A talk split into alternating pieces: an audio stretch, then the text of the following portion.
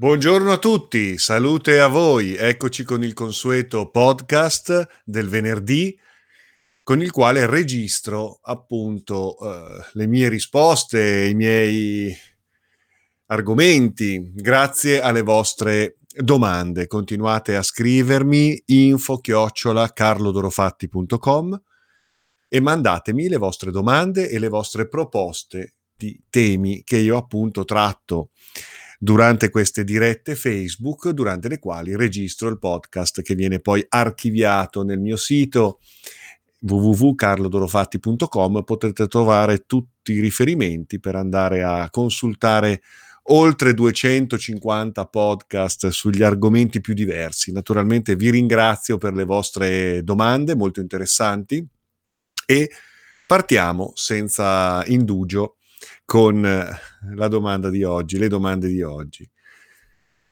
Allora, una cara amica mi chiede eh, se posso gentilmente, grazie, darle qualche lettura su cosa esotericamente rappresentano gli angeli e mi chiede, la penso come te sul dio Yahweh, quindi l'egregore grigio, psicocreatura collettiva, che è di fatto poi un'entità predatoria della nostra anima, del nostro spirito, che si rappresenta attraverso le grandi religioni monoteiste, che tutto sono fuorché qualcosa di spirituale, diciamocelo.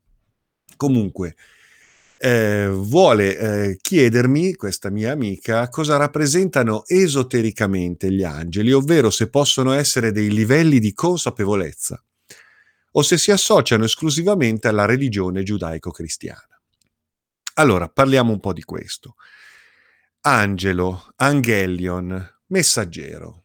Quindi etimologicamente parliamo di un messaggero, messaggeri dentro di noi come ponti personali verso il nostro sé reale, il nostro sé spirituale, quindi fonti di intuizioni, la voce della coscienza che viene in qualche modo simbolizzata, personificata, come se fossero degli enti fuori di noi, ma si tratta di aspetti che in noi stessi, da noi stessi verso noi stessi, possono costituire quegli elementi di pensiero, di sensibilità, di consapevolezza che ci conducono ad un risveglio di coscienza, rappresentati quindi anche fuori di noi come forme pensiero, come entità che poi nel mito, attraverso la storia, attraverso le tradizioni spirituali, le religioni, possono rappresentare delle icone mh, simboliche appunto in quanto manifestazione di questo fenomeno di coscienza interiore. Le religioni poi eh, indubbiamente si riferiscono a questi esseri come esseri veri e propri, oggettivi, fuori di noi, emanazioni del divino, di Dio, del Dio, suoi gendarmi, suoi controllori. Spesso l'angelo è il braccio armato di Dio o comunque un suo messaggero dall'uomo verso il Dio o verso gli dei. Quindi le religioni indubbiamente creano delle forme pensiero a cui rivolgersi, a cui riferirsi. Poi il culto degli angeli nella Chiesa cattolica è stato anche avversato, se vogliamo, no? per evitare fenomeni di idola- idolatria o che richiamassero eh, metodi pagani di accostarsi con il divino. Quindi il culto degli angeli è stato anche ridimensionato dalla catechesi cattolica, proprio perché non diventasse qualcosa che sostituisse il culto verso il Dio. E indubbiamente gli angeli in questa forma, le forme pensiero religiose, sono eh, forze che naturalmente popolano il piano astrale, da riferirsi a quel dogma, a quel divino, a quel Dio, di cui sono appunto i soldati, le milizie, le milizie celesti, Quindi tutto questo fa parte di un paradigma, di un'impalcatura religiosa al servizio di quel Dio che poi vedremo come si rivelerà se leggiamo i testi sacri, primis, in primis la Bibbia, vediamo che è un Dio irascibile, iracondo, vendicativo, guerriero, devastatore, ehm, che premia, che castiga, che esige obbedienza, che esige sacrifici e martirio. Ecco, tutto questo poi naturalmente si emana e si esprime attraverso quelle icone che se da una parte vogliamo lasciare andare, eh, allontanandoci dalla religione storica, istituzionale, in quanto tale, però poi facciamo rientrare dalla finestra nel momento in cui per mille motivi siamo affezionati a queste forze, a questi simboli, quindi sia una certa pseudo-magia, un certo pseudo-esoterismo, continua a rifarsi alle figure della tradizione giudaico-cristiana, pur volendosene allontanare concettualmente, però poi di fatto ne usa le formule, ne usa i nomi, ne usa i simboli.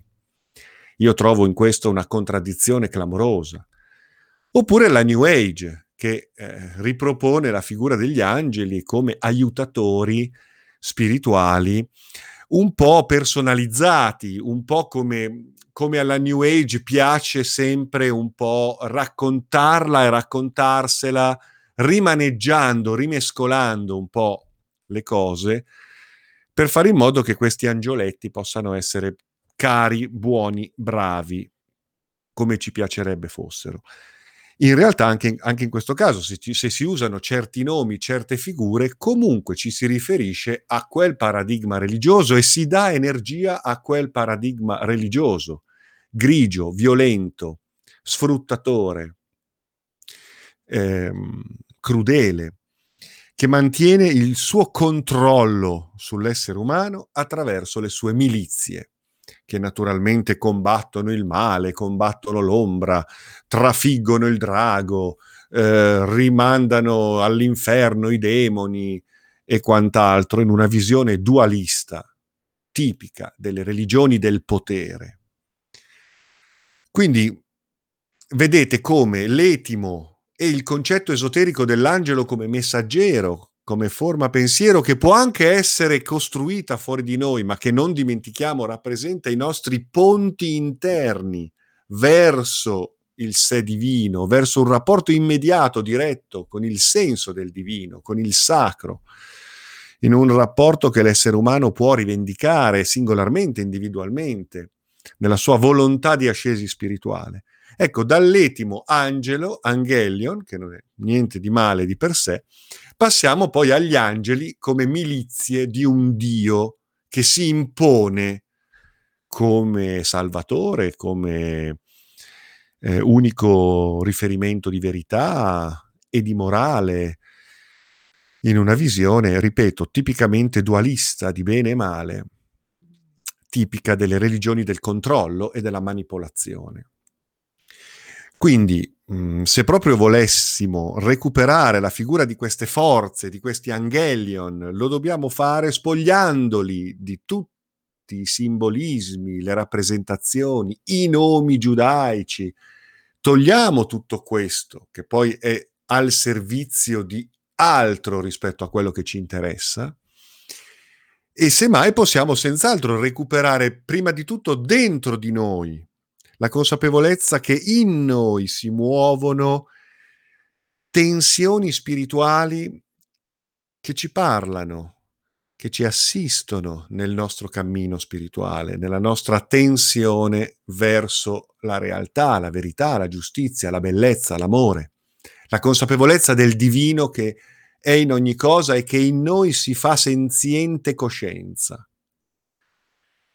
E allora sì, certo, possiamo recuperare queste immagini. Ecco il concetto esoterico dell'angelo, dell'angelion, ma la vita stessa è un angelion, è un continuo insegnamento, è un continuo segno da leggere, da interpretare, da comprendere come messaggio di conoscenza, di crescita, di cambiamento, di evoluzione, di, di, prova anche della nostra coscienza. Quindi la vita stessa è il più grande Angelion, la vita con i suoi fenomeni, i suoi eventi, anche i suoi accidenti, le sue sofferenze, le sue contraddizioni, ma anche i suoi piaceri, i suoi entusiasmi, le sue gioie.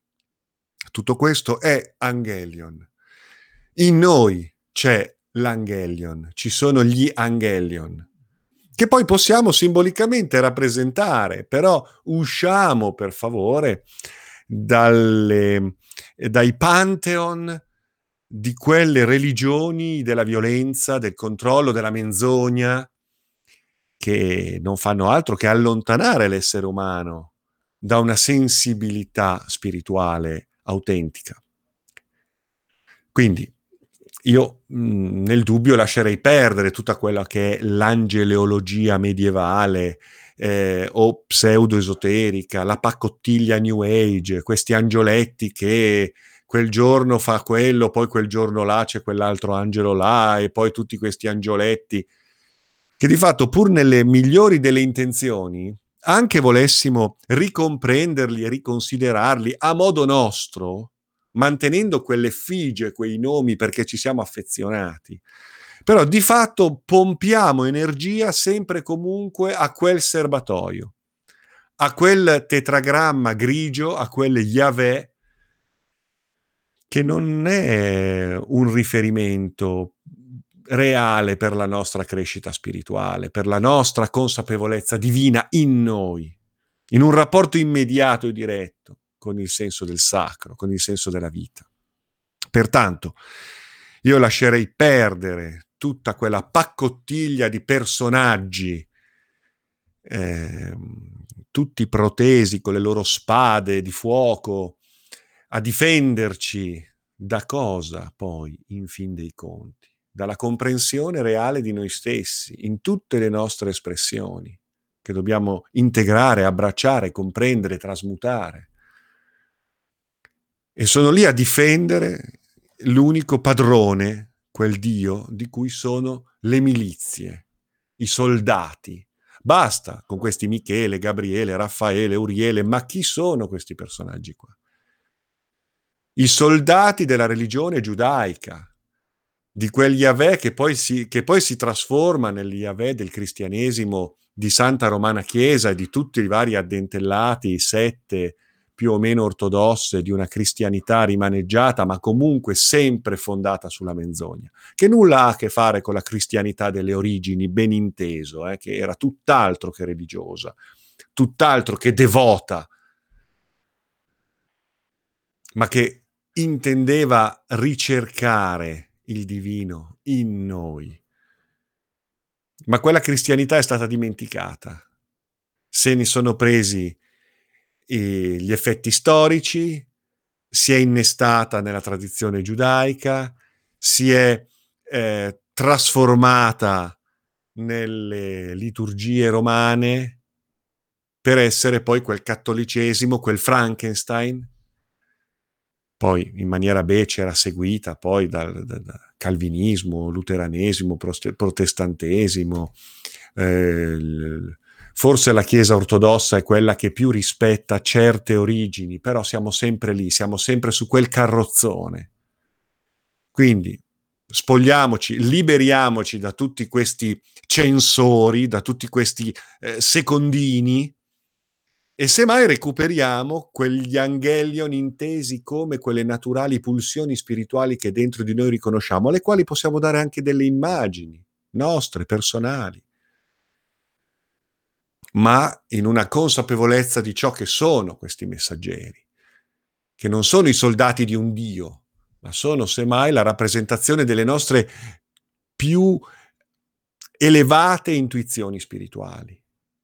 Reintroitiamo in noi tutto questo e semmai rappresentiamolo in modo nuovo, se proprio vogliamo usare dei riferimenti esterni, dei simboli che ci aiutino a mantenere uno stato di coscienza di devozione a noi stessi, alla nostra stessa coscienza, progressivamente svelata nella sua essenza divina.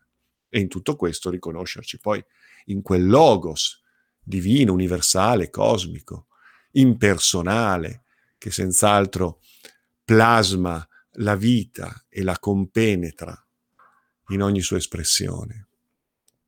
Quindi libri sugli angeli io non ne conosco, che non tirino in ballo la solita angeleologia giudaico-cristiana o medievale, peggio ancora, per cui gli angeli poi diventano dei mercanti di favori con i quali il, il, il mago, lo pseudo-mago, intrattiene negoziazioni per ottenere vantaggi. Ecco, tutto questo è delirio. Non ha niente a che fare con la spiritualità, con la magia, e non ha niente a che fare neanche con il concetto di Angelion, che di per sé potrebbe rappresentare qualcosa di interessante, ma va recuperato nel suo archetipo. E a proposito di archetipi, gli archeangelion, gli arcangeli, sono proprio quegli archetipi viventi.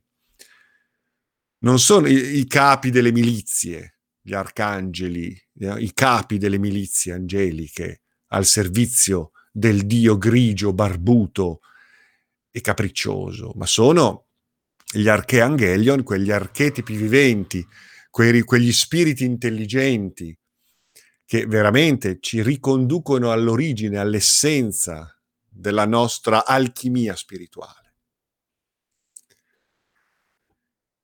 Per fare tutto questo bisogna eh, quindi sbarazzarsi del vecchio e inoltrarsi in una visione rinnovata, anche, oltre che equipaggiata di una autenticità finalmente recuperata dalla storia, e non è facile, perché bisogna allora andare prima, andare verso Babilonia, verso l'Egitto, la Caldea e forse ancora prima le società e le civiltà antidiluviane, per poi comprendere che questi angelion rappresentano anche altro.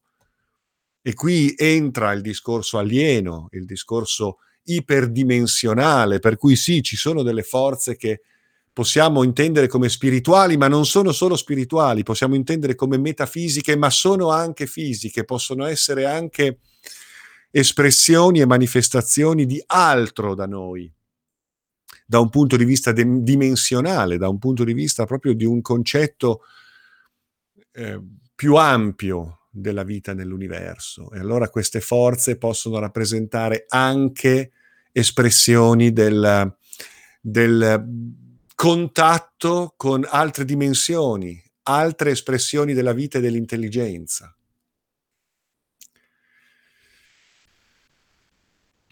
Poi, ehm, ecco, vi anticipo che eh, io stesso, insieme ad altre persone, insieme a Rita Minelli, insieme a, alle persone che con me portano avanti un cammino, eh, stiamo creando i presupposti per un rinnovamento sul piano esoterico perché ci troviamo in un momento di grande cambiamento, di radicale evoluzione potenziale della nostra vita, del nostro mondo. Quindi presto sentirete, ascolterete, avrete notizia di tutta una serie di proposte culturali e spirituali che vanno anche nella direzione e di un recupero tradizionale,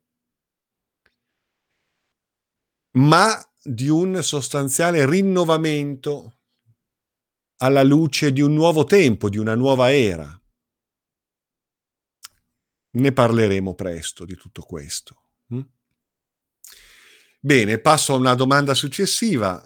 Un amico libero mi scrive, eh, riferendo, riferendosi al corso sulla Cabala che è disponibile, eh, che ho fatto eh, qualche tempo fa, una giornata dedicata all'albero sefirotico, all'albero clifotico, ai sentieri, mi chiede proprio rispetto ai sentieri cabalistici. Ecco, anche qui. La Cabala è una struttura di pensiero che precede l'ebraismo. Ovvio, quando parliamo di Cabala ci viene subito in mente, anche dal nome, rivelazione, ci viene subito in mente la tradizione ebraica, la Cabala ebraica, anche qui ehm, andiamo a monte, perché in origine la struttura che rappresenta il microcosmo e il macrocosmo è da ricercarsi nei misteri egizi e forse in qualcosa di ancora più lontano e dimenticato nel tempo. E allora ecco che anche in questo caso recuperiamo una struttura, però spogliandola dai deliri della religione e la rinnoviamo perché la struttura funziona, è di fatto conoscenza, che va però recuperata nelle sue chiavi esoteriche fondamentali, che non hanno niente a che fare poi con tutta una serie di impalcature religiose e devozionali, che rappresenta effettivamente una mirabile visione del cosmo e dell'animo umano. E allora lui mi chiede, questo amico, mi chiede, le tappe dei sentieri visualizzabili, ecco, sono conquiste interiori verso un punto di saturazione oppure passaggi attraverso un sentire di percorso differente rispetto al prima. Ecco, qui eh, entriamo proprio nella logica. Io devo edificare nuovi templi oppure distruggere finalmente tutti i templi. Devo costruire oppure devo togliere. Sono entrambe le cose. Tolgo la polvere dallo specchio e sicura, sicuramente edifico nuove realizzazioni. Ma prima di poter edificare nuove realizzazioni e quindi nuove conquiste della conoscenza e dello spirito, devo partire dal presupposto che questo implica un cambiamento radicale necessario. Quindi sono sia conquiste interiori, ma sono anche passaggi attraverso un sentire differente. Quindi prima tolgo la polvere dallo specchio, tolgo le zavorre, mi emancipo dalle sovrastrutture, mi libero dal già detto, dal già conosciuto, che per lo più è strumentalizzato per manipolare la mia anima, per costringermi a una sottomissione, a una schiavitù spirituale che poi si fa personale, sociale e globale. No. Cambiamento radicale, mettiamo ci, mettiamoci veramente in discussione. E allora sì che poi potremo edificare un percorso che sarà il nostro, che potrà essere anche condiviso, potrà essere anche sviluppato nell'ambito di un gruppo, di un laboratorio di pensiero che però si approccia in un modo eh, veramente nella ricerca di, un, di una consapevolezza. che ci porta al di là del bene e del male, della felicità e della sofferenza, del, del, del, del concetto di salvezza, ci porta ben oltre. Ecco, quindi l'affacciarci a qualcosa di nuovo. E questi sentieri rappresentati, recuperando il concetto di albero, di alberi, perché poi vedremo, no? Non c'è un albero, ce ne sono due, ma forse ce ne sono anche tre e di tutto questo parleremo a tempo debito quando avremo completato una serie di ricerche che ci permetteranno di proporre al grande pubblico nuove visioni del percorso spirituale, del percorso iniziatico. E, um, I sentieri rappresentano effettivamente le um, vie, le formule di trasmutazione tra uno stato di coscienza e un altro in una tensione evolutiva. Per cui spesso si porta attenzione alle Sefirot di per sé, ma non si trascurino i sentieri. Forse i sentieri sono ancora più importanti delle Sefirot, o perlomeno, insomma, sono proprio quei percorsi attraverso i quali procedere attraverso una riflessione, una meditazione, una trasformazione personale verso stati di coscienza più ampi, più complessi e completi nella visione del mondo.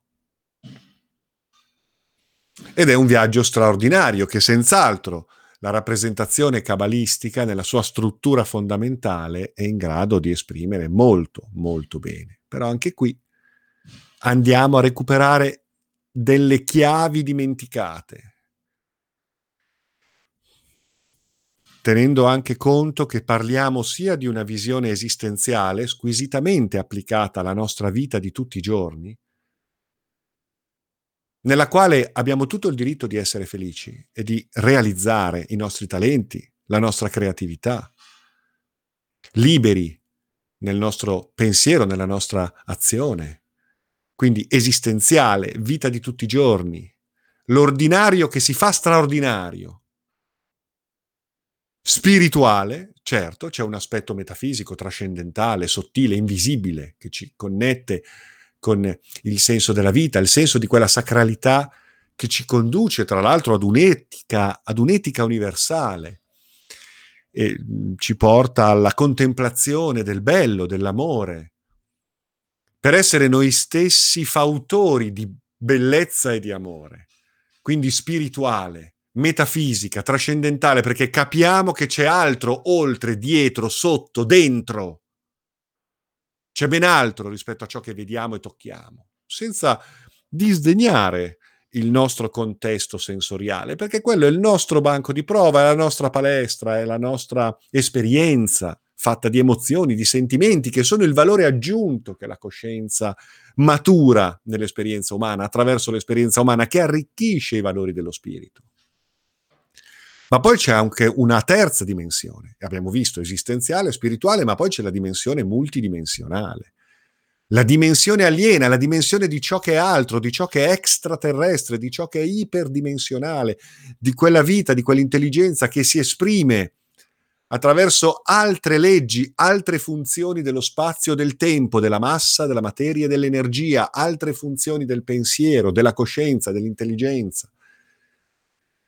E possiamo connettere quindi la nostra vita ordinaria, quello che siamo chiamati qui a vivere come incarnato, la sensazione di una visione più ampia, spirituale, etica, coscienziale, fatta di consapevolezza di ciò che siamo veramente e di quella che è la grande avventura dell'essere tra i mondi del possibile. E poi ci sono i mondi, la nostra possibilità di recuperare una connessione anche qui perduta, anche qui dimenticata, addirittura derisa di quello che sono invece i nostri ehm, componenti nella complessità del cosmo, che sono componenti che trovano manifestazione anche attraverso espressioni della vita e dell'intelligenza su altri pianeti, stelle, galassie, ma io direi dimensioni altre.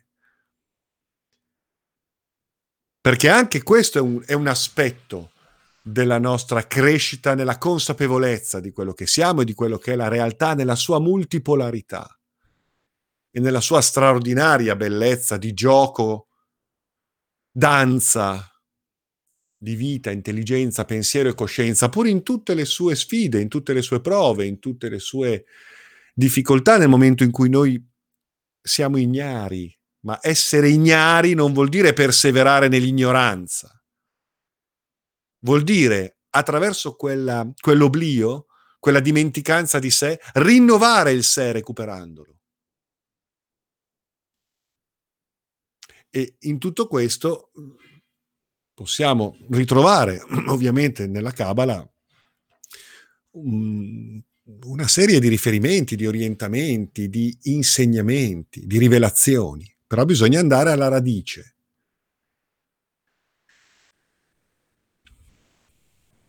E questo è il mio suggerimento. Vi ricordo tra l'altro che parlare di spiritualità, di iniziazione, di, di ricerca interiore, di magia è sempre una festa. E parliamo di magia, parliamo di magia nel modo giusto, la scienza dei magi, l'arte e la scienza di vivere la vita in conformità con la nostra natura reale, senza brama di controllo, senza desideri egocentrati, ma per onorare la vita in tutte le sue dimensioni, fisiche, metafisiche, extrafisiche, spirituali. Magia, magia, la scienza dei magi.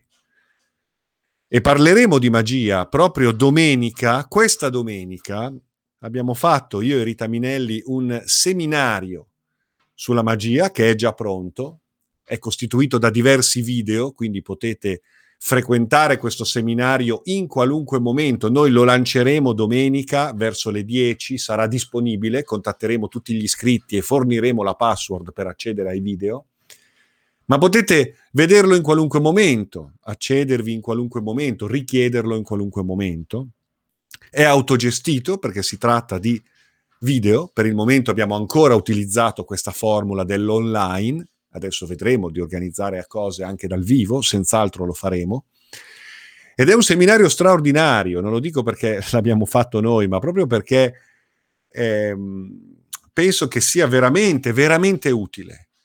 È teorico, nel senso che offre un approccio filosofico, storico, culturale della magia e della figura del mago e della maga, nei suoi archetipi, nei suoi simbolismi, nei suoi percorsi, nelle sue rappresentazioni, ma è anche pratico, esperienziale. È un seminario che eh, insegna degli aspetti pratici che vi rimettono in contatto con il magico e con le sue atmosfere straordinarie. Quindi si parlerà di ritualità e si svolgerà una ritualità, si svolgeranno delle esplorazioni metafisiche attraverso meditazioni guidate, anche per ricontattare quelle parti di noi che nel tempo sono state iniziate, sono state ma- maghe, quelle parti maghe che hanno già avuto a che fare con la dimensione del magico. Noi oggi qui siamo ad un appuntamento straordinario con la vita, con il mondo, con noi stessi. E il mondo sta premendo, il mondo sta impazzendo, sta premendo affinché il singolo possa in tutto questo, oggi qui, ritrovare la propria dimensione spirituale, esistenziale, magica e ricomprendere ciò che ha dimenticato.